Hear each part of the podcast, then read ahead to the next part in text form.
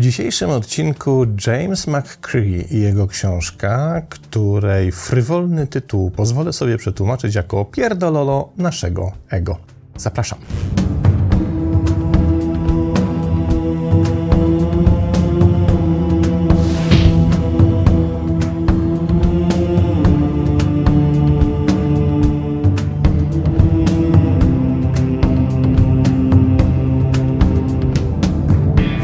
Zwykle zaczniemy od tego, by przyjrzeć się temu, kim jest kolega James McCree, który zauroczył świat swoją książką w roku 2017, która, jak się pewnie wszyscy domyślacie, do tej pory nie ukazała się na rynku polskim.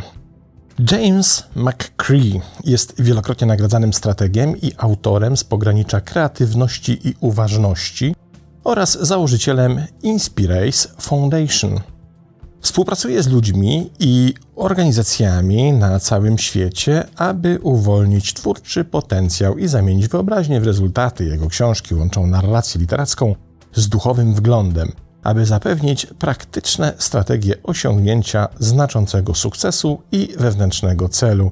James, zagorzały zwolennik koszykówki, burrito i jogi, mieszka w Nowym Jorku. No dobra, więc trochę by się przydało bardziej konkretnie skąd się wziął kolega McCree. Posłuchajmy. W 2012 roku James McCree porzucił wygodne życie w Minnesocie i udaną karierę w branży reklamowej, by przenieść się do Nowego Jorku i realizować swoje marzenia o byciu pisarzem. Wkrótce po jego przybyciu, na co postawił wszystkie swoje oszczędności, przez wschodnie wybrzeże przewalił się huragan Sandy.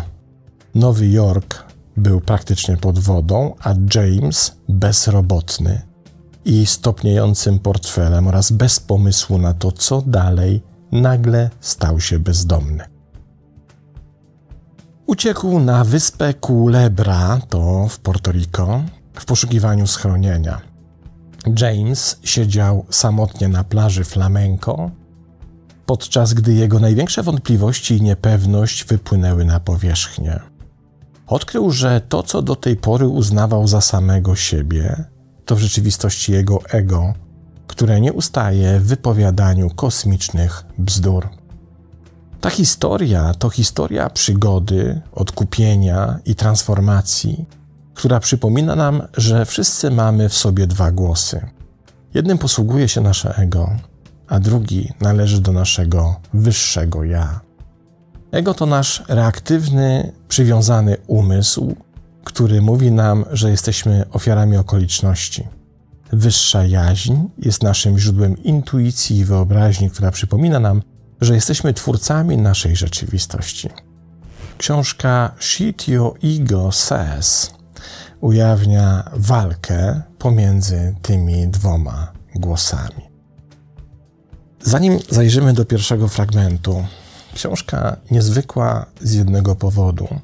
Otóż co jakiś czas przetacza się dyskusja w różnych przestrzeniach, od literatury po poradniki, po artykuły, czy też nawet badania.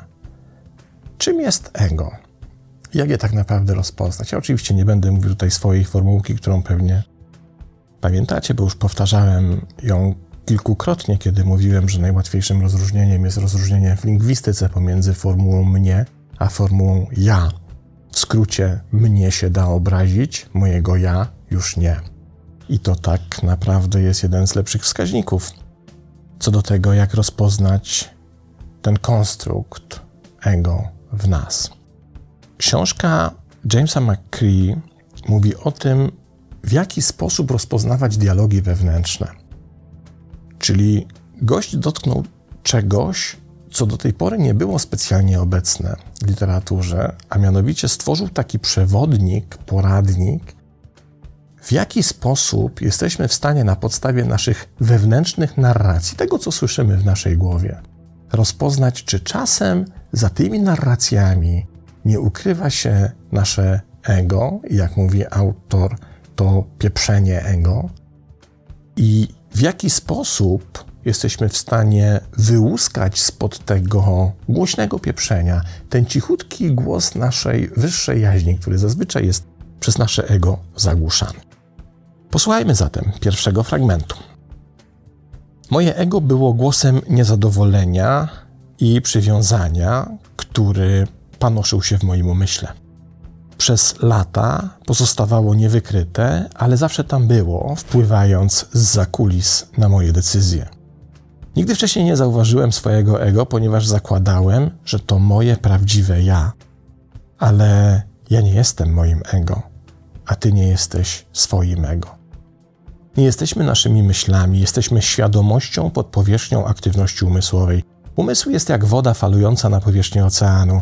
Zmienia się nieprzewidywalnie i wiruje z prądem. Prawdziwy ja i prawdziwy ty to ocean, z którego powstają te zmarszczki. Nasze myśli mogą być przypadkowe i destrukcyjne, ale nasza świadomość pozostaje nieruchoma i kompletna pomimo zamieszania na powierzchni. Siedząc samotnie na białym piasku, wspomina autor swoje momenty zwątpienia na plaży Kulerba, po raz pierwszy w życiu zdecydowałem się na otwartą rozmowę między moim ego a wyższą jaźnią. Moje ego powiedziało, że jestem ofiarą okoliczności. Moje wyższe ja powiedziało, że tworzę własną rzeczywistość. Moje ego kazało mi się martwić, moje wyższe ja kazało mi zaufać chwili obecnej. Moje ego powiedziało, że wszystko było przypadkiem. Moje wyższe ja powiedziało, że wszystko, co mi się do tej pory przytrafiło, miało swój cel. Zamknąłem oczy i skupiłem się na oddechu. Wdech, wydech, wdech, wydech. W ciszy mojego umysłu usłyszałem inny głos. Był cichutki, prawie zagłuszany przez głos mojego ego, ale wydawał się prawdziwy. Ten głos kazał mi się uspokoić i zapewnił, że jestem bezpieczny. Głos powiedział: Bez względu na to, jak zły wydaje się ten moment, nie ma powodu, aby się martwić lub uciekać. Powietrze było ciepłe, ale przez moje ciało przebiegł zimny szok. Jesteś dokładnie tam, gdzie musisz być, powiedziała moja wyższa jaźń. I wtedy zrozumiałem, że akceptacja danej chwili, bez próby ucieczki czy osądzania, jest jednocześnie końcem zmagania się z niepokojem. Przepiękne i niezwykłe słowa, dotyczące tak naprawdę chyba jednej z najtrudniejszych sztuk, których możemy, nie wszyscy dajemy radę oczywiście, ale którą mamy możliwość nauczenia się w naszym życiu. Ta sztuka polega na tym, byśmy zaufali w to, że jesteśmy we właściwym miejscu po coś, wbrew temu okrzykowi rozpaczy czy okrzykowi lęku i niepokoju, który dobywa się z wnętrza naszego ego, który nas przekonuje, że absolutnie to nieprawda, że jesteśmy w złym miejscu i że dzieje nam się krzywda.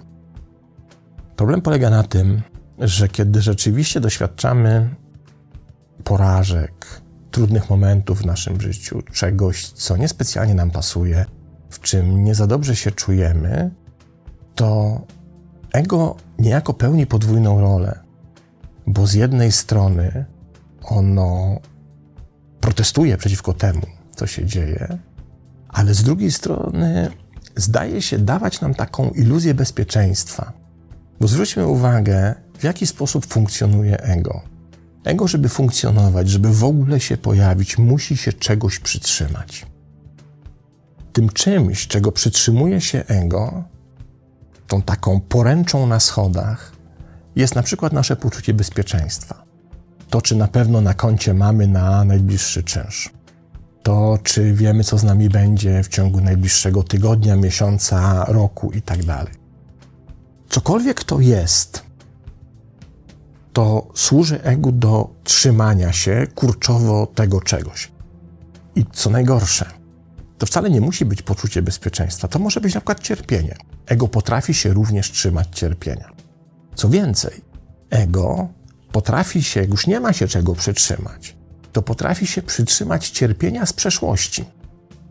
Czyli uznać, że ta poręcz na tych schodach życiowych, na których się znajdujemy, za którą się należy złapać, to na przykład jakieś straszne rzeczy, które wydarzyły się w naszym życiu lata temu. I to jest to, czego ego się przytrzymuje. Problem polega na tym, że logika wskazuje, nie jesteśmy w stanie osiągnąć choć najmniejszej, najdrobniejszej dozy wolności, dopóki się czegoś trzymamy. Żeby się uwolnić, choć w najmniejszym podstawowym stopniu, to pierwszym niezbędnym warunkiem do tego, by ta wolność stała się naszym udziałem, jest puszczenie się tej poręczy, czymkolwiek ta poręcz jest. Niepewnością, lękiem, niepokojem, brakiem zaufania, złym samopoczuciem, czymkolwiek jest, czy też cierpieniem. I dopiero jak ten warunek zostanie spełniony, kiedy puszczamy tej poręczy, to zobaczmy, co się wtedy dzieje z naszym ego. Ego dostaje jak obuchem w łeb. Nie wiadomo, czego się chwycić. Staje się bezbronne. I wtedy dopiero jego głos staje się bezwartościowy. I nagle się okazuje, że ta pewność siebie, fundament, poczucie bezpieczeństwa, te wszystkie rzeczy istnieją bez potrzeby tego głosu wewnętrznego ego. Fascynujące, jednocześnie niezwykle trudne do przeskoczenia. Potrzeba się puścić poręczy. A my się lubimy czegoś przytrzymać. Tak jak jazda w autobusie, musisz się przytrzymać, bo szarpie, porzuca na wszystkie strony. Takie jest życie. Ale kiedy się puścimy, stajemy się wolni. Nagle się okazuje, że te poręcze są niepotrzebne i możemy wspinać się po naszych życiowych schodkach bez tego. Ale to trudna sztuka. Kolejny fragment. Ego jest Twoim reaktywnym przywiązaniem umysłu. Twoje ego jest tylko Twoje. Zwróć uwagę, nie istnieje dla nikogo poza Tobą i nie ma władzy poza tą, którą mu sam nadasz. Ego nie tworzy, ego wyłącznie reaguje. Można opisać je jako mózg gadzi, który z natury jest reaktywny, terytorialny, obronny i zawsze w trybie przetrwania. Ego lgnie do tego, co jest znane. Jest niepewne i dlatego nie jest w stanie uwolnić się od przywiązania do przeszłych wspomnień i przyszłych oczekiwań.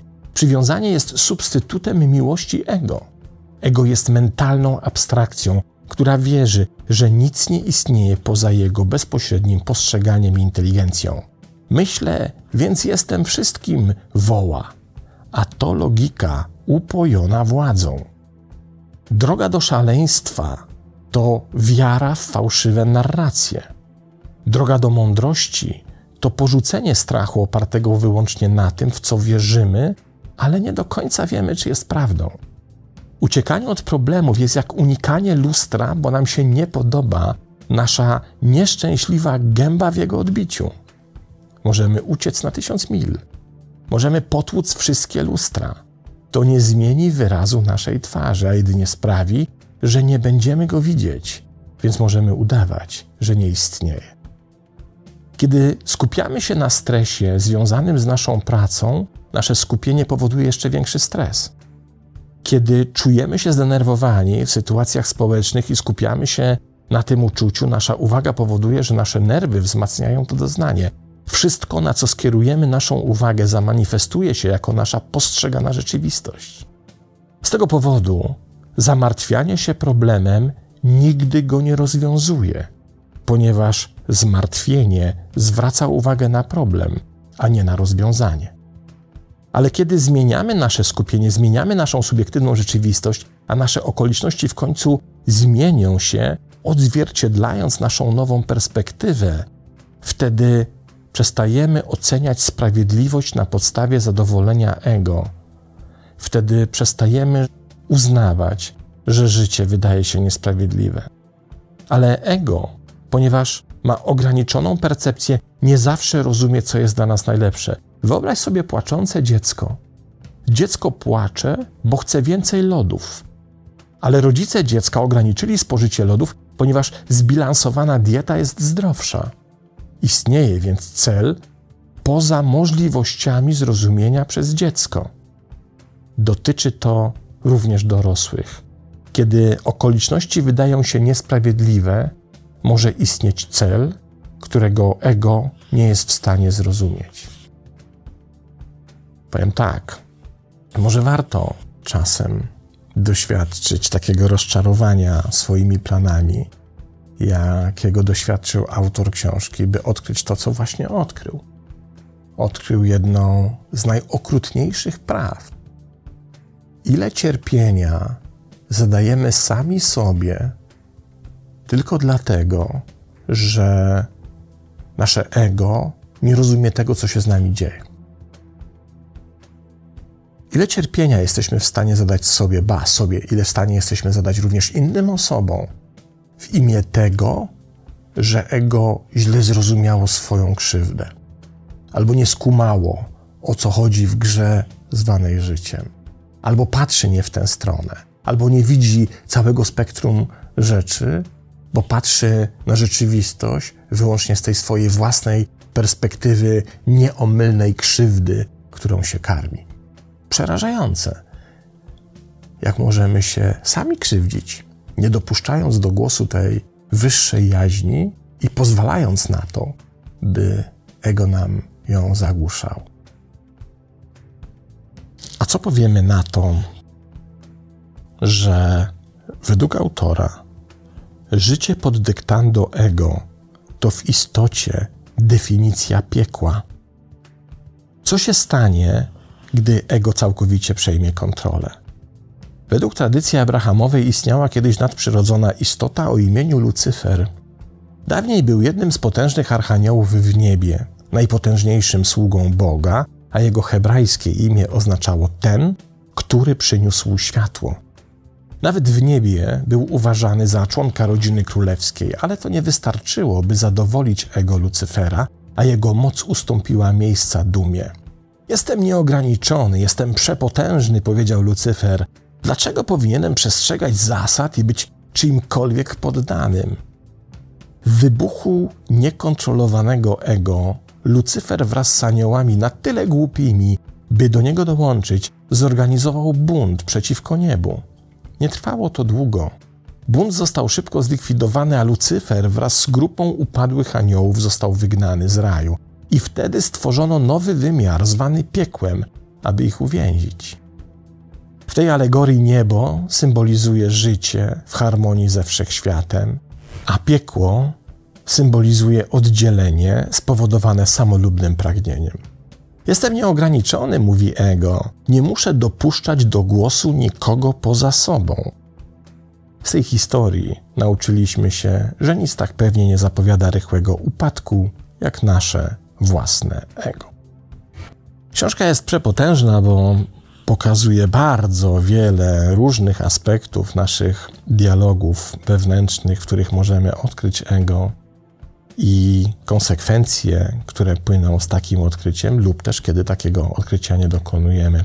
Ja pozwoliłem sobie na koniec wynotować z książki coś w rodzaju takiego krótkiego podręcznika, czyli taki krótki przewodnik po tym, w jaki sposób rozpoznać to, co na początku nazwałem pierdololo naszego ego, a co autor nazywa w równie niewybredny sposób.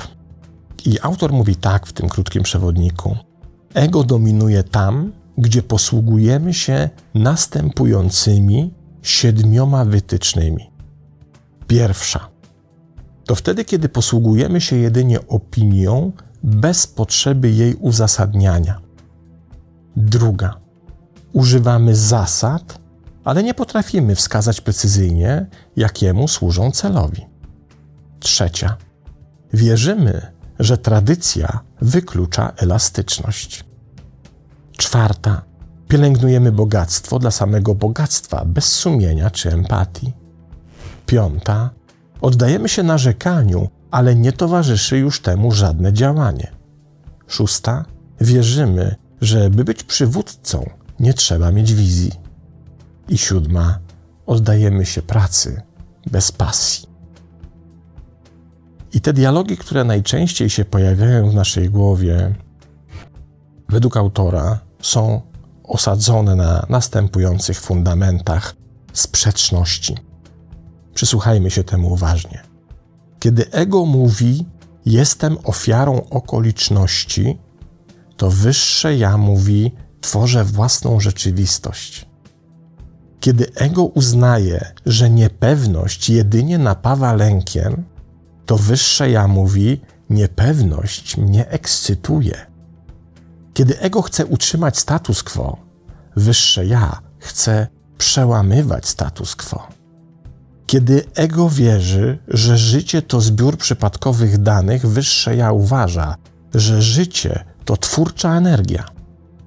Kiedy ego twierdzi, że na szczęście trzeba sobie zapracować, wyższe ja uważa, że szczęście jest prawem nadanym nam z urodzenia. I to w zasadzie tyle. Chciałbym Was zostawić tym razem z takim zadaniem, a może ćwiczeniem na koniec, które, którego wykonanie aż się prosi po lekturze książki Jamesa McCree. Spróbujcie zrobić następujący test.